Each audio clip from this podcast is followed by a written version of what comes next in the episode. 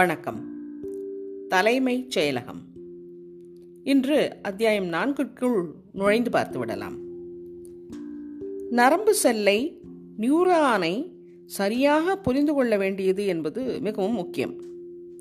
இந்த தொடரின் பின்பகுதியில் கணிப்பொறிகளையும் மூளையையும் ஒப்பிடும்போது நியூரல் நெட்வொர்க் என்பதை பற்றி நாம் பேசப் போகிறோம். அதற்காக இப்போது நியூரான் என்பதன் ஆதார செயல்பாட்டை அறிந்து கொள்வது முக்கியமாகிறது. நியூரானில் ஒரு ஆதார சிலிர்ப்பு நரம்பு செல்லிலிருந்து புறப்படுகிறது. நாம் எதுவும் சிந்தனை வசப்படாது ரெஸ்டில் இருக்கும் பொழுது செல்லுக்கு உள்ளே நெகட்டிவ் எதிர் மின்சாரம் சுமார் அறுபது எழுபது மில்லி வோல்ட் ஒரு வோல்ட்டில் ஆயிரம் பாகம் இருக்கிறது. இங்கே செல் என்பது உயிர் அணு. ஏதாவது சிந்திக்க வேண்டும் என்றாலோ ஏதாவது தசைநாரை இயக்க வேண்டும். அட ஏன்? சும்மா சொரிந்து கொள்ளணும் என்றால் கூட இந்த ஆதார இச்சை செல்லிலிருந்து கிளம்புகிறது. செல்லின் சுவரின் ஊடு போகும் தன்மை அதாவது பர்மியபிலிட்டி என்பது அதிகமாகி வெளியே உள்ள சோடியம் அயான்கள் ஊடுபாய்கின்றன. இதனால் செல்லின் உள்ளே உள்ள எதிர் மின்சாரம் குறைகிறது. இது ஒரு அலை போல அடுத்தடுத்து தொடர்ந்து ஆக்சான் வழியாக போகிறது. வயலிலே வீசுகின்ற ஒரு காற்று போல ஒரு துடிப்பலை சிலிர்ப்பு ஊடு செல்கிறது.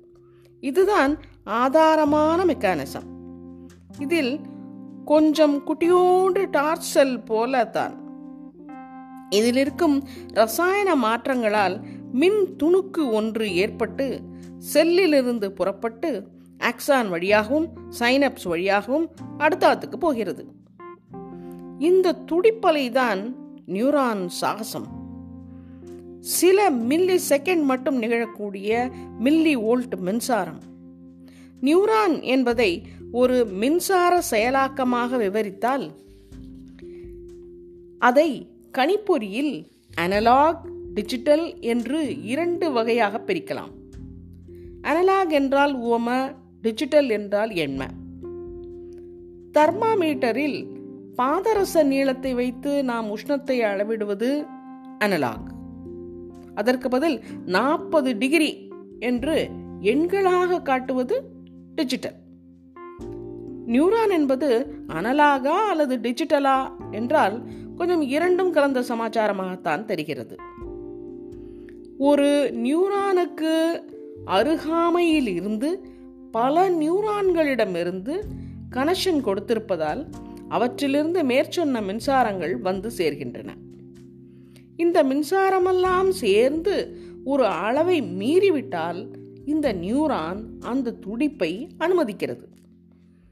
சில சமயம் வேறொரு மின்சக்தி மேலிடத்தை செய்தி போல அந்த ஆளை விடாதப்பா உள்ள என்று அதற்கு கனெக்ஷன் கிடைத்தால் அந்த துடிப்பை தடுக்கும் வேலையையும் செய்கிறது.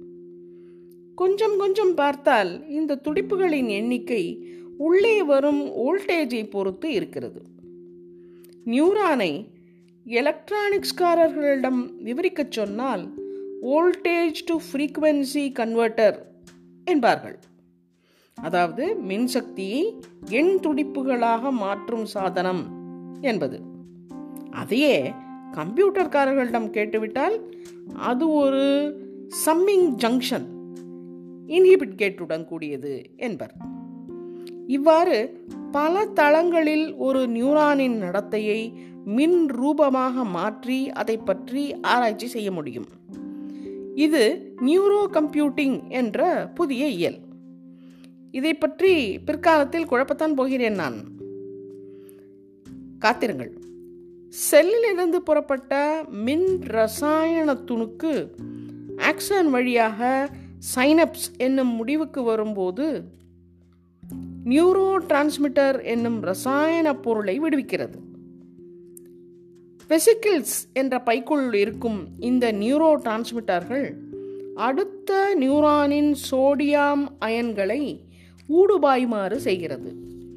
இதெல்லாம் மிக மிக குறைந்த அளவு மின்சார துணுக்குகள். நம் மூளையை வெட்டி பார்த்தால் அர்த்தமில்லாத நியூடான்கள் அடர்த்தியாக இருக்கும்.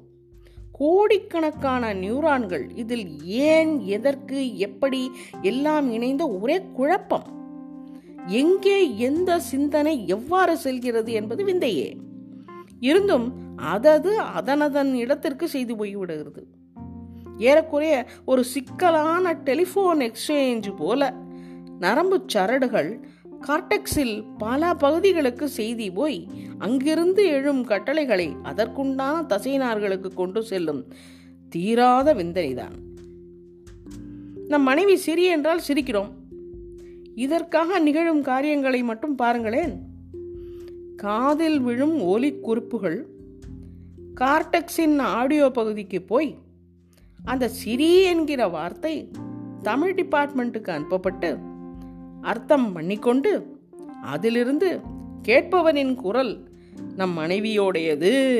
சிரிக்காவிட்டால் அடி விழும் என்று தின வாழ்க்கை டிபார்ட்மெண்ட்டில் தீர்மானித்து சிரிப்புக்கு உண்டான தசைநார்களை கட்டுப்படுத்தும் டிபார்ட்மெண்ட்டுக்கு செய்தி போய் அந்த பகுதியின் செல்களிலிருந்து நியூரோ டிரான்ஸ்மிட்டார்கள் பெருக மோட்டார் நரம்புகள் கண்ண தசைகளை விரிக்க வைத்து பிறகு நாம் சிரிக்கிறோம். ஒரு புன்சிரிப்புக்கு இத்தனை பாடு என்றால் கீழ்காணும் மூளைக்கு வேலை தரும் காரியத்திற்கு எவ்வளவு பாடோ? கொஞ்சம் பார்ப்போம். அண்ணா சாலையில் நெடுக போனால் பழைய ஆர்ட்ஸ் காலேஜ் பக்கம் இடதுபுறம் திரும்பினால் புத்தக சந்தை நடக்குமே. அங்கே பஸ் ஸ்டாண்டு கூட இருக்குமே. அந்த பக்கத்தில் ஒரு சந்து இருப்பதை நீங்கள் கவனித்திருக்க மாட்டீர்கள். அந்த சந்தில் ஒரு சிறிய கட்டடம் உள்ளது. உன்னிப்பாக பார்த்தால் ஊ போ சங்கம் என்று போர்டு போட்டிருக்கும். அதில் ஒரு தடவை தப்பி தவறி உள்ளே நுழைந்துவிட்டு தலை சுற்றலுடன் வெளியே வந்தேன். ஏன் என்று சொல்கிறேன் கேளுங்கள். கட்டிடத்திற்குள் நுழைந்ததும் சற்று இருட்டாக இருந்தது. சங்கத்தின் அங்கத்தினர்கள் எல்லோரும் ஒரு வட்டமான மேஜை அருகே உட்கார்ந்திருந்தார்கள். நோட்டீஸ் பலகையில் வாங்க எங்கள் சங்கத்தில் இரண்டு விதமான அங்கத்தினர்கள் உண்டு. ஒன்று ஊ வகை அதாவது எப்பவுமே உண்மையே பேசுகிறவங்க மற்றது போ வகை. எப்பவுமே போய் தான் பேசுகிறவங்க தோற்றத்திலிருந்து யார் ஊ யார் போன்னு சொல்லவே முடியாது. நீங்களே வேணால் விசாரிச்சு பார்த்துக்கோங்க என்று எழுதியிருந்தது. ஆட இது என்ன பிரமாதம்? என்று நான் வட்டமேஜை அருகே வீட்டிருந்த ஒவ்வொருத்தராக கேட்டேன். சார் நீங்கள் எந்த டைப்பு? ஊவா போவா? என்று. ஒவ்வொருவரும் விதிவிலக்கில்லாமல் நானா நான் ஊதாம்பா உண்மையை தவிர வேறு எதுவுமே சொல்ல மாட்டேன் என்றார்கள். என்னடா இது? என்று இப்போது கேள்வியை மாற்றி கேட்டேன். ஏன் சார்?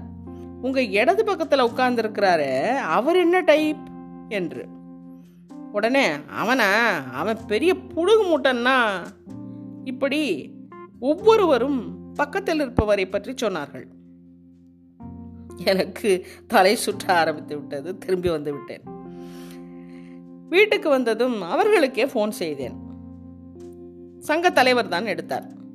சார் உங்கள் சங்கத்தில் மொத்தம் எத்தனை மெம்பர் முதல்ல அதை சொல்லுங்கள் என்றேன். முப்பத்தி ஏழு என்று சொன்னார். உடனே செக்ரட்டரி ஃபோனை வாங்கி சார் இந்த பிரசிடென்ட் சொல்கிறத நம்பாதீங்க. அவர் சொல்கிறது புழுகு. நாங்கள் மொத்தம் நாற்பது பேர் மெம்பர் என்றார். எனக்கு இப்போது நிஜமாகவே தலை சுற்ற ஆரம்பித்து விட்டது. இதை என் நண்பரும் லாயருமான கணேஷிடம் சொன்னபோது கணேஷ் தெரியும் இல்லையா நம்ம கணேஷ் தான். எதுக்கு தலை சுத்தணும்? உங்களுக்கு கிடைத்த தகவல்களிலேயே உண்மை விவரம் ஒழிந்து கொண்டிருக்கிறதே என்றார் கணேஷ். கணேஷ் சங்கத்தில் எத்தனை மெம்பர் எத்தனை பேர் பொய் எத்தனை பேர் உண்மை என்று சொல்லிவிட்டார். உங்களால் சொல்ல முடிகிறதா பாருங்கள். என்னால் முடியவில்லை. கணேஷ் சொன்ன விட என்ன தெரியுமா? மொத்தம் அங்கு நாற்பது பேர். இருபது பேர் பொய்யர்கள் இருபது பேர் உண்மையர்கள். எப்படி என்றால் சங்கத்தின் எண்ணிக்கை ஒற்றைப்படையாக இருந்தால் ஒரு வட்டமேஜையில் அருகே இருப்பவர்களை பொய்யர்கள் என்று எல்லோரும் சொல்ல முடியாது. அதனால் பிரசிடென்ட் சொன்ன முப்பத்தி ஏழு என்பது ஒற்றைப்படை எண். அது பொய். பொய்யாகத்தான் இருக்க வேண்டும். அவரை பொய்யர் என்று சொன்ன செக்ரட்டரி உண்மை சொல்லியிருக்கிறார்.